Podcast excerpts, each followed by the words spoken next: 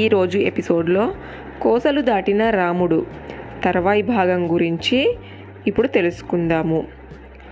పౌరులకు రాముడు ఇలా అడిగి తెలుసుకుంటున్నాడు. పౌరులను ఊరు అడిగి, పేరు అడిగి, పేరు పేరున ప్రజలను ఓదార్చసాగాడు రాముడు. ఓదార్చిన రాముణ్ణి వదలలేక వదలలేక వదులుతున్నట్టుగా ఆ రథం చుట్టూ ప్రదక్షిణలు చేసి తప్పుకోసాగారు పౌరులు. అడుగడుగున కన్నీటి చారలే, గడిగడికు గుండెలదిరే దృశ్యాలే చూడలేనట్టుగా కళ్ళు మూసుకున్నాడు రాముడు. ఏరులు, వేదవతి గోమతులను దాటింది రథం. సంధ్యాధికారం చేరుకుంది. కళ్ళు విప్పి చూశాడు రాముడు. అంతటా ఆనందంగా ఉంది ఆ ప్రదేశం. చిలకలు, కోకిలలు, నెమళ్ళ ధ్వనులతో వినసొంపుగా ఉంది.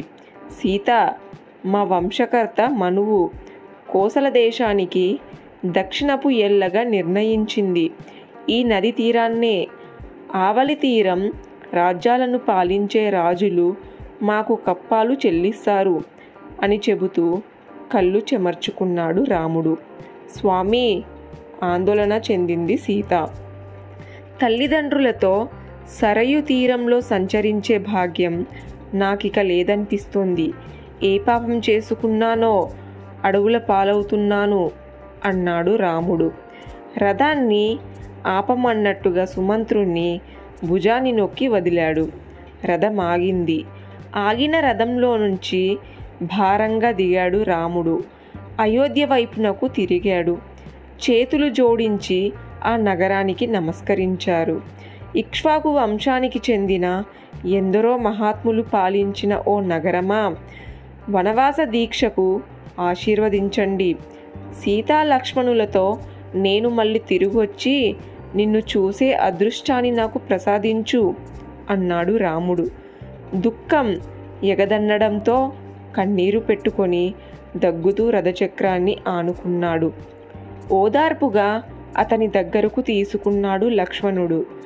రథాన్ని అధిరోహింపజేశాడు. పోనీ అన్నాడు సమంత్రునితో.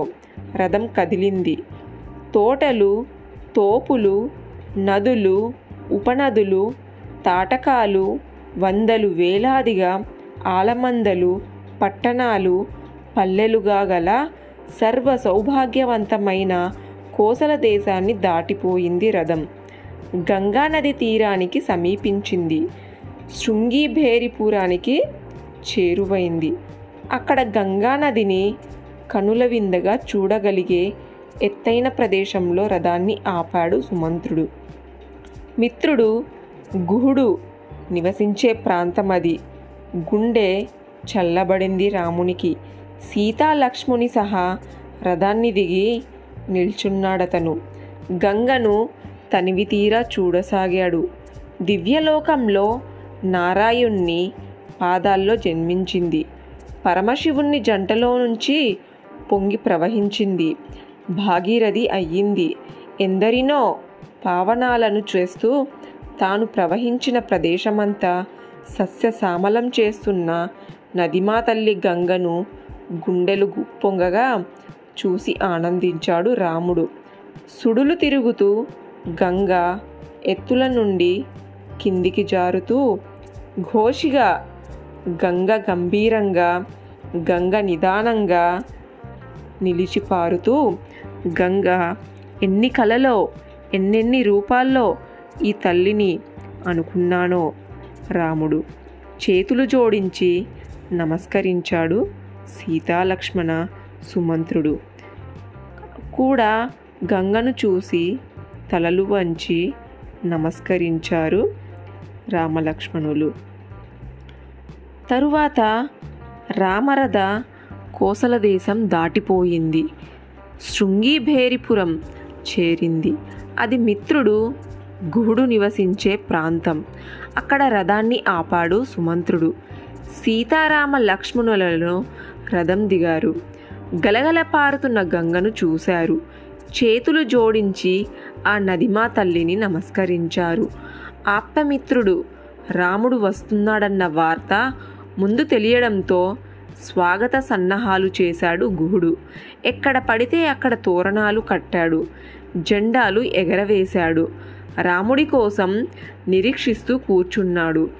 ఎవరో చెప్పారు రాముడు వచ్చాడని. అంతే, మంత్రులు, బంధువులు, హితులతో రాముణ్ణి ఆహ్వానించేందుకు పరుగున బయలుదేరారు. గుహుణ్ణి అల్లంత దూరంలో చూసి రామలక్ష్మణులు ఎదురెరిగారు అతనికి. మునివేషాల్లో వస్తున్న రామలక్ష్మణులను చూసి కళ్ళు చెమర్చుకున్నాడు గుహుడు. దుఃఖంతో శరీరం కంపించడంతో ఆగిపోయాడు. అతన్ని సమీపించాడు రాముడు. మిత్రమా అని పిలిచాడు.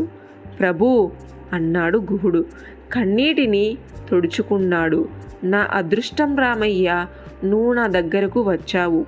ఎంత ఆనందంగా ఉందో అన్నాడు రామయ్య. రా అని స్వాగతం పలికాడు. రాజ్యం లేదని బాధపడకు రామయ్య, నా రాజ్యం నీది కాదా, నా రాజ్యం తీసుకో, నన్నేలుకో అన్నాడు. ఆ మాటలకి నవ్వుకున్నాడు రాముడు. ఎప్పుడు తిన్నావో ఏమో, భోంచేద్దుగాని రా, భోంచేసి కాసేపు పడుగుందుగాని అన్నాడు గుహుడు. లక్ష్మణుడు గుర్రాల కేసి చూశాడు. అది అర్థం చేసుకున్నట్టుగా అన్నాడిలా గుహుడు. గుర్రాలకు కూడా మేతలు సిద్ధంగా ఉన్నాయ్యా. ఆ మాటలకి రామలక్ష్మణులు ఒకరిని చూసి ఒకరు నవ్వుకున్నారు. గుహుణ్ణి దగ్గరకు తీసుకున్నాడు రాముడు. గట్టిగా కౌగిలించుకున్నాడు అతన్ని.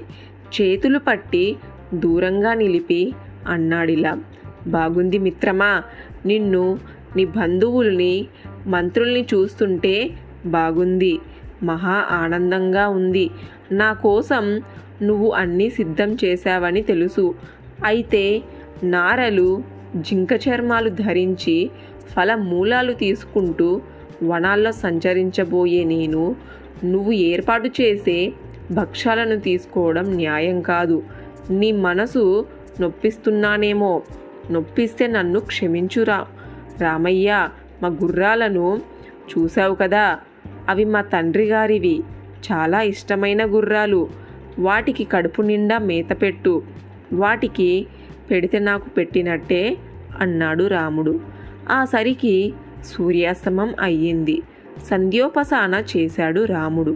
అతని ఉపవాసన ముగిసే వేళకి లక్ష్మణుడు పళ్ళు నీళ్లతో ఎదురుగా నిలిచాడు. వాటిని స్వీకరించాడు రాముడు. కడుపున నింపుకున్నాడు. ఎండుటాకుల్ని ఏరి మెత్తగా పడకను ఏర్పాటు చేశాడు సుమంత్రుడు. సీత సహా పడుకున్నారు. రాముడు నిద్రలోకి జారుకున్నారు. అంతలో మంత్రులు సహా శరసానాలు ధరించి వచ్చారు. గుహుడు లక్ష్మణునితో పాటు సీతారాముల కాపలగా నిలిచారు. కన్నార్పగా అన్ననే చూస్తూ కావల కాసున్న లక్ష్మణునితో అన్నాడిలా, లక్ష్మణ, నేను, నా వాళ్ళు రాముడిపై ఈగ కూడా వాలనీయం. చూసావుగా మా ధనస్సులు, ఆయుధాలు. అధైర్యపడకు, పో, నువ్వు వెళ్ళి నిద్రపో. నువ్వు కాపలాగా ఉంటే తిరుగేముంది మిత్రమా. కాకపోతే దేవదానవులు కలిసొచ్చినా ఓడించలేని జగదేక వీరుడు మా శ్రీరాముడు. ఇలా కటిక నేల మీద పడుకోవడాన్ని చూస్తుంటే తట్టుకోలేకపోతున్నాను. ఈ బాధతో నిద్రేం పోతాను చెప్పు, నిద్రేం పడుతుంది అన్నాడు లక్ష్మణుడు. కన్నీరు పెట్టుకున్నాడు.